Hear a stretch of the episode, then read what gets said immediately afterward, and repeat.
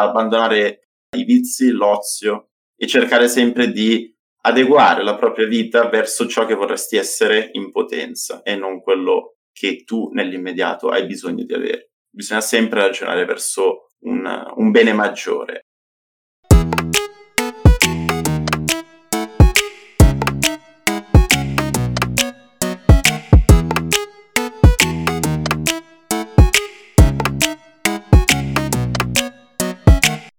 Stai ascoltando Fratelli Tudo Podcast. Creiamo valore una volta a settimana registrando le nostre voci e diamo un microfono alle vostre esperienze. Settimana del 28 settembre 2020, seconda stagione, episodio 24, parte 2. Ecco la seconda parte dell'intervista a Marco Piantanida, studente di filosofia e videogiocatore, quasi professionista. Se non hai ascoltato la prima parte, corri a recuperarla. Se invece sei curioso di sapere di cosa parleremo in questa seconda parte, beh, ti dico solo che ci sarà parecchia cultura, quindi preparati ad accendere il cervello. Ti ricordo che questo episodio è stato registrato su Twitch TV esattamente una settimana fa, lunedì sera alle 21.30, e sarà sempre così.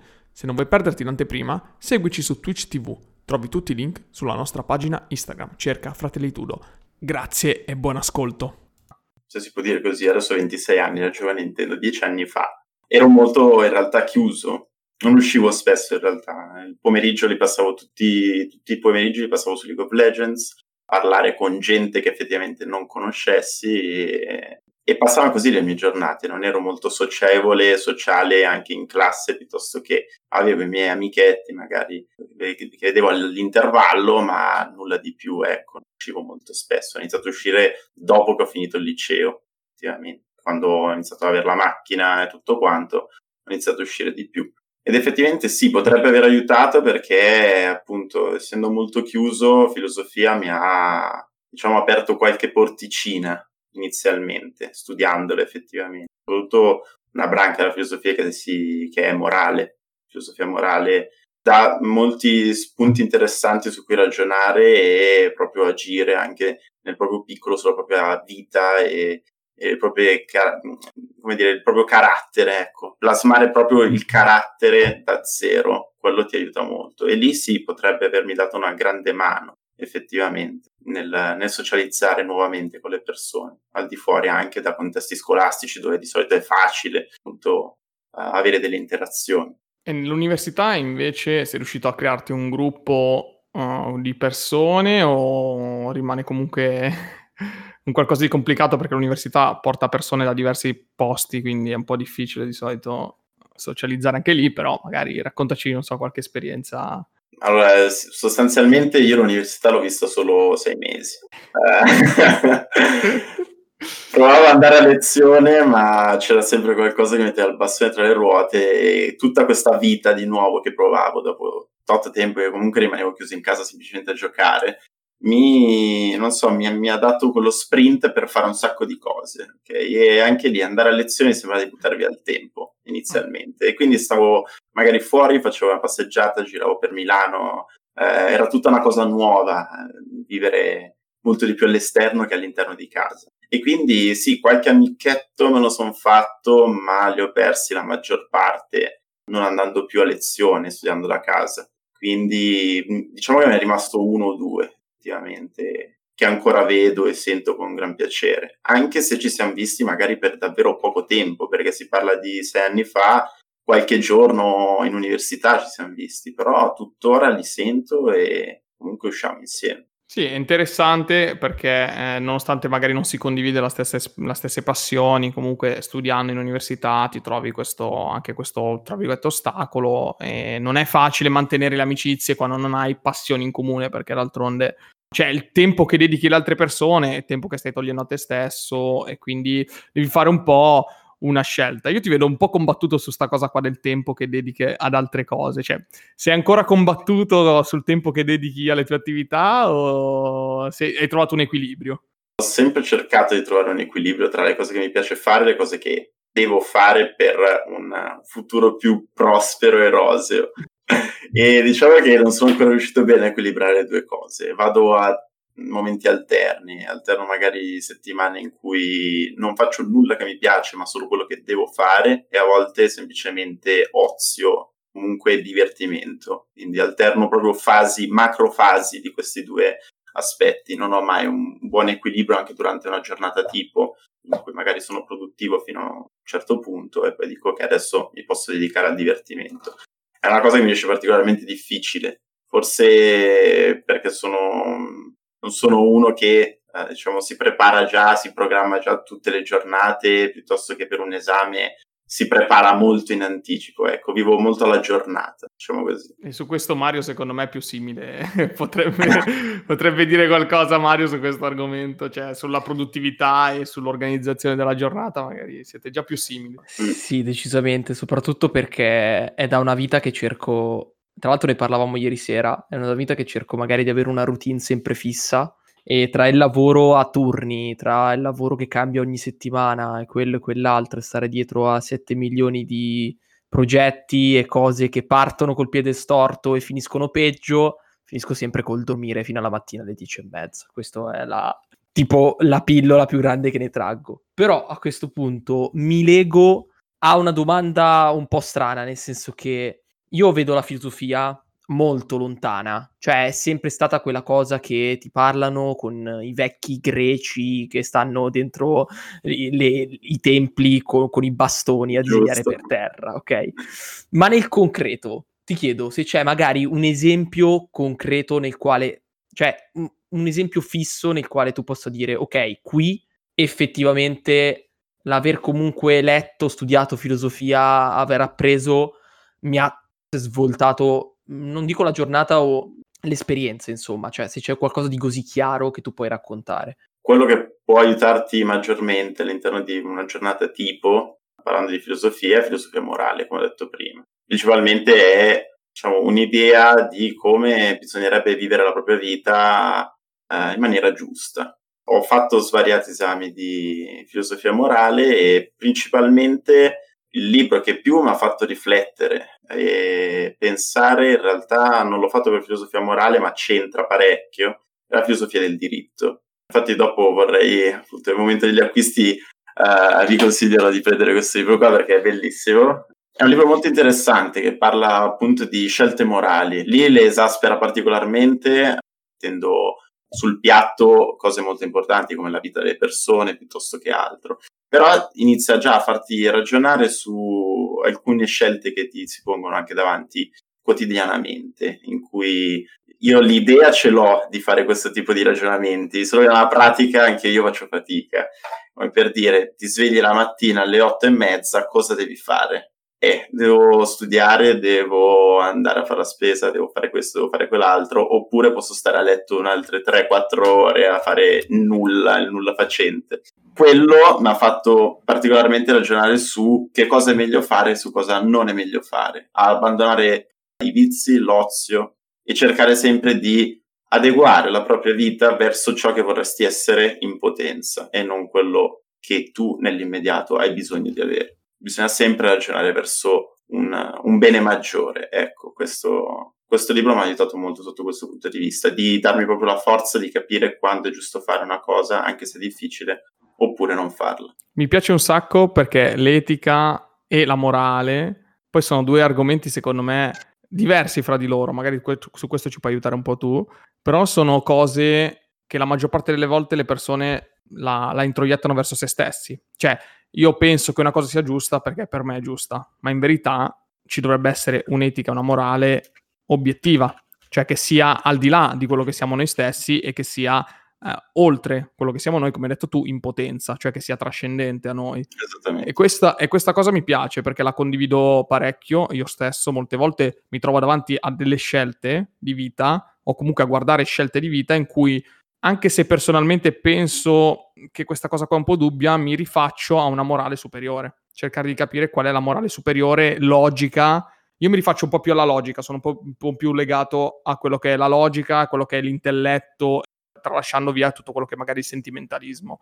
Però è una cosa che non tutti, non tutti, ci fanno caso. Cioè, molti si buttano a capofitto sul proprio sentimento di impulso, dicendo sì, per me è giusto così, punto. E invece c'è un branchio di filosofi che ha studiato la morale, ciò che è la, l'etica, ciò che è la, l'etica del lavoro, dell'economia e tutte queste cose che eh, va, va, veramente approfondito. Non so se vuoi aggiungere tu qualcosa sull'etica e la morale, perché sono due cose un po', secondo me, da, da approfondire, se hai qualcosa da dire. Ma morale eh, ha una visione molto più, diciamo, generica. La morale è spesso vista come una cosa al di fuori di noi stessi, quindi ci deve essere una legge morale che ci governa. Quindi lì è più, mm, soprattutto nel libro si parla molto spesso di vari tipi di interpretazione di questa legge morale. Quindi, per esempio, c'è l'utilitarismo piuttosto che il libertarismo. Sono due correnti, per esempio, molto diverse che interpretano questa legge morale completamente agli opposti. Una è molto più individuale, come il libertarismo, l'altra è molto più, diciamo, sommaria come, come morale. Quindi, se faccio piacere a molti, e faccio del male a pochi, allora è moralmente giusto. Per esempio, il libertarismo invece è più una morale di se stessi, quindi se io volessi fare qualsiasi tipo di cosa io volessi fare, posso farla, anche se fosse contro il mio stesso interesse, lo voglio fare, punto, lo faccio. L'etica è molto più appunto legata al libertarismo, quindi è molto più personale, introspettiva, è molto più soggettiva appunto come, come argomento, perché etica è ciò che studia principalmente se una cosa sia effettivamente giusta, ma ehm, è difficile da spiegare. Eh, è chiaro.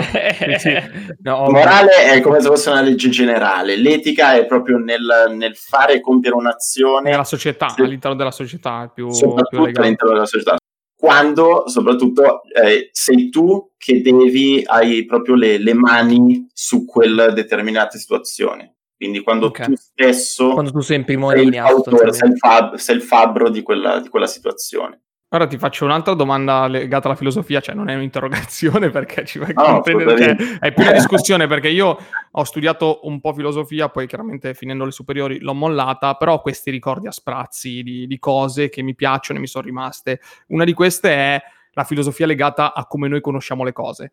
Cioè, è, una, è, un argomento che a me è sempre toccato. Mi ricordo principalmente quello di Kant che parlava delle categorie, no? che noi conosciamo certo. le cose in base alle categorie. E lui è stato, diciamo, uno dei primi, se non sbaglio, a dire che effettivamente siamo noi a conoscere le cose, non sono le cose a manifestarsi a noi, come pensavano. Teoria i greci no? dicevano che erano le, le, cose che si manifestavano, mentre certo. eh, con l'illuminismo è arrivata questa cosa. A te questo argomento ti piace o no, non è? Diciamo che sempre in filosofia morale ho trattato molto Hobbes, che era un empirista, quindi lui era ancora di quella scuola di pensiero, diciamo, di, di, età moderna in cui tutto ciò che conosciamo è perché lo proviamo tramite i sensi, tramite quello che vediamo, tocchiamo, annusiamo e possiamo costruire mentalmente tramite alcuni mezzi appunto di ragionamento. E è una cosa molto interessante, l'ho approfondita un po', diciamo non troppo, ma era una cosa che mi affascinava parecchio, effettivamente, questa, questo fattore del conoscere le cose, come si viene a conoscenza delle cose e come addirittura si possono costruire delle idee più complesse tramite cose che effettivamente noi non conosciamo, ma le mischiamo tramite ragionamenti che collegano cose della realtà con cose che non esistono quindi anche il mondo della possibilità e quant'altro. È una delle cose che mi ha sempre esploso la testa, adesso Mario qua ti voglio anche a te un commento a caldo su sta cosa, che esistono delle cosiddette categorie a priori, cioè così dice Kant, ci sono delle cose che tu non conosci, cioè tu nasci sapendo che ci sono. Che sono, secondo te cosa sono queste categorie qua Mario? Spara due cose a caso, cioè delle cose che tu nasci e non le impari, tu già le sai, sono cose gra- grosse possiamo dire. Cioè cose la vita non... e la morte? No, in verità sono lo spazio e il tempo, se non sbaglio, sono soltanto queste due. Sì. E il discorso è che se tu ci pensi, impari lo spazio, impari il tempo, no, cioè tu nasci che sei già che stai crescendo, stai già che il tempo scorre e, sei, nasci che sei in uno spazio.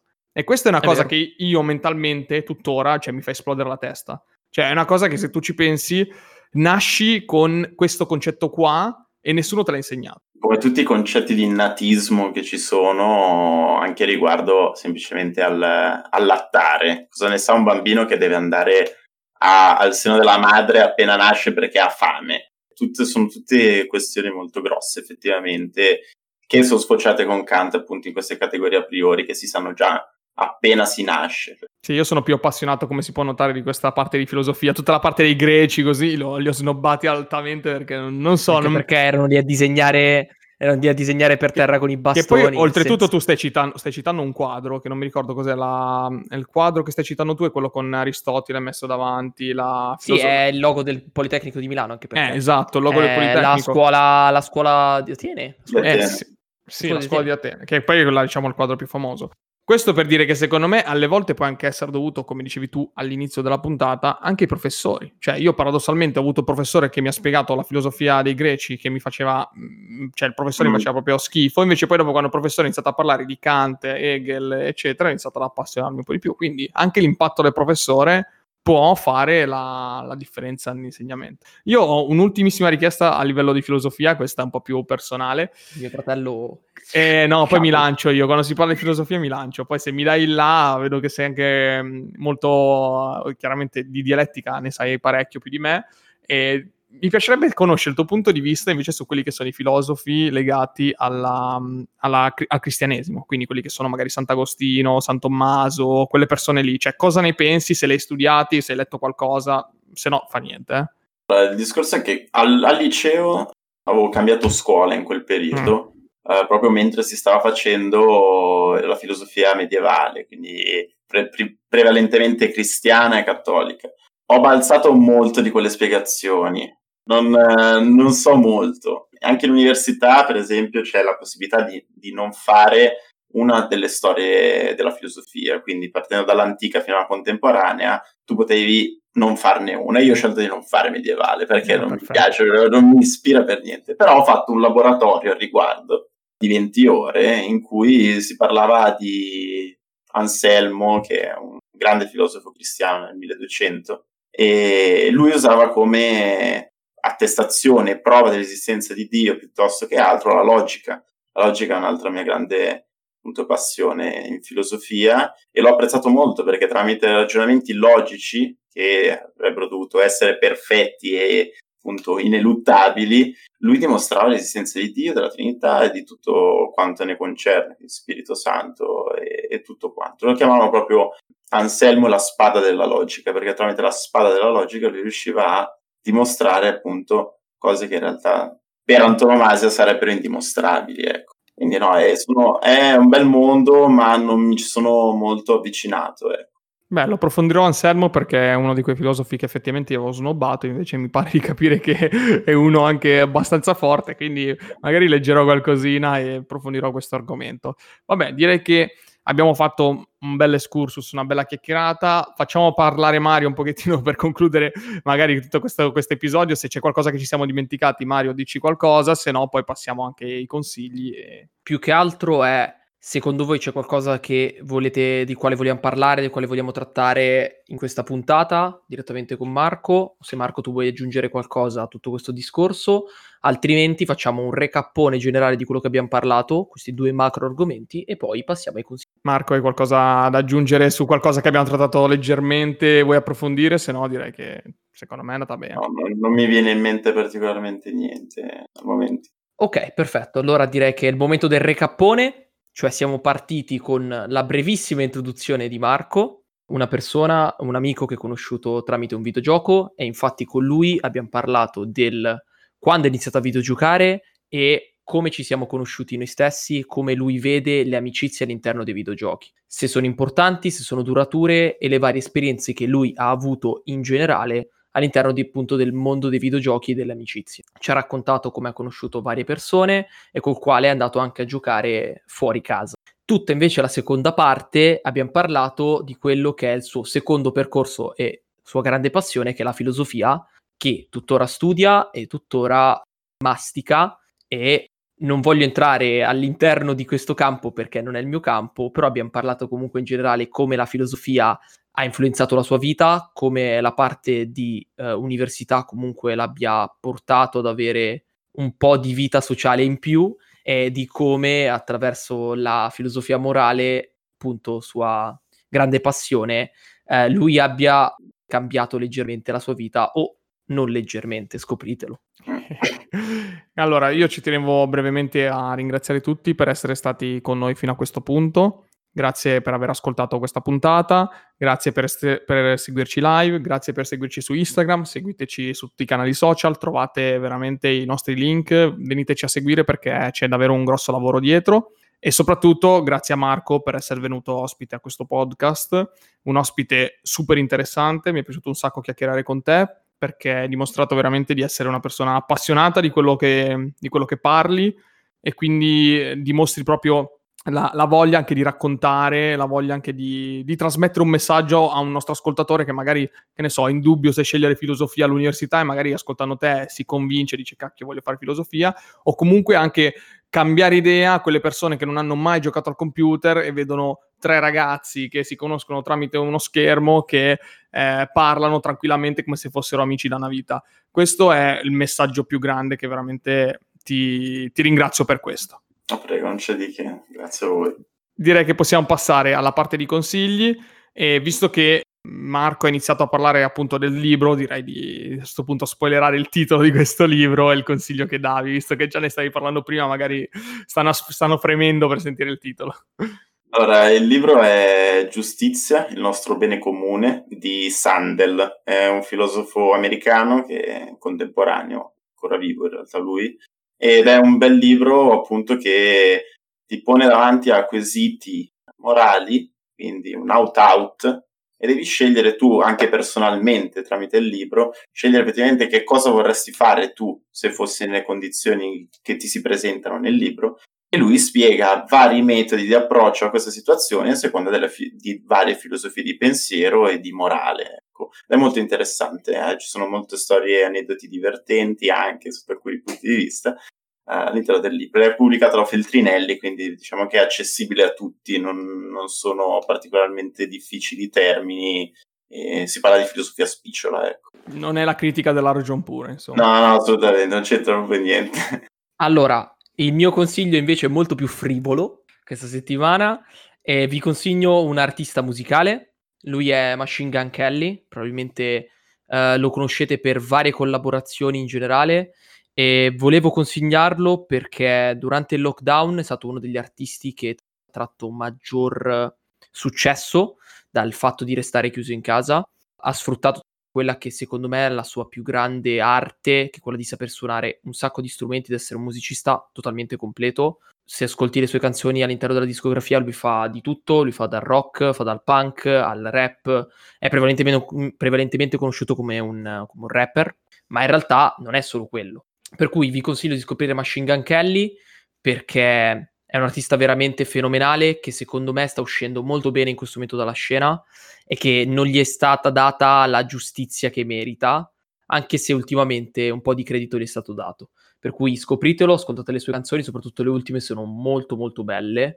Molto bello, e anch'io un altro consiglio abbastanza frivolo, vi consiglio una serie tv che si chiama Boris, lo trovate su Netflix, è una serie tv italiana prodotta nel 2006-2007, comunque ha un po' di anni, invecchiata benissimo perché la sto vedendo adesso e mi sta facendo scassare dalle risate, perché ve la consiglio perché è una serie tv che prende un po' in giro tutto quello che sono le sitcom italiane, quindi quelle famose sitcom girate in Italia che si guarda la nonna eh, tutti i pomeriggi dalle, qua- dalle 2 di pomeriggio fino alle 9 di sera, eh, su Rai 1, Rai 2, eccetera è, la, è, una serie TV appunto che parodizza queste scene e ci sono degli attori che fanno morire, c'è Pannofino che è il doppiatore di George Clooney, insomma comunque un doppiatore importante in Italia che fa morire da ridere più tutti gli altri attori che sono tutti quasi com- cioè sono tutti comici alla fin fine e quindi fanno, fanno veramente ridere, una serie TV che ti intrattiene, ti, ti, fa, ti fa divertire, dura poco, 20 minuti, quindi veramente straconsigliata. Perfetto, siamo arrivati alla fine della puntata. Volevo aggiungere una cosa. A proposito di musica, mi è venuto in mente un artista effettivamente che può centrare con i videogiochi, è una storia molto interessante. Questo musicista qua si chiama Novi, come il cioccolato. e questo è, è, molto figo perché ha, ha, pochissimi ascolti su Spotify, non è conosciuto. Però lui è riuscito a uscire dal tunnel della droga, perché lui era un eroinomane dipendente, con i videogiochi e la musica. E tramite la musica lui, vabbè, sentite qualche canzone, sono tutte legate ai videogiochi. Tutte legate ai videogiochi. Sono molto, molto belle anche perché si nota come sottofondo anche il fatto che lui sia uscito da le droghe tramite videogiochi e quindi è molto, molto interessante sapere qualcosina di più. Ecco, vedi, questo è il bonus Bonus, bonus. Quindi direi possiamo aggiungere la, cate- la categoria del consiglio all'ultimo. L'aggiungiamo perché è stupenda. Dai tre consigli, poi all'ultimo dai la, la mina che, esatto, che, che spacca l'internet. lo andrò a recuperare questo Novi, lo andrò a recuperare. Con questo concludiamo la nostra parte podcast registrata. Per chi ci segue su Twitch, adesso continueremo con la live. Per chi ci segue su Spotify, Apple Podcast, eccetera, ascolterete poi la prossima puntata la prossima settimana. Grazie a tutti, un saluto da Antonio, da Mario, da Marco.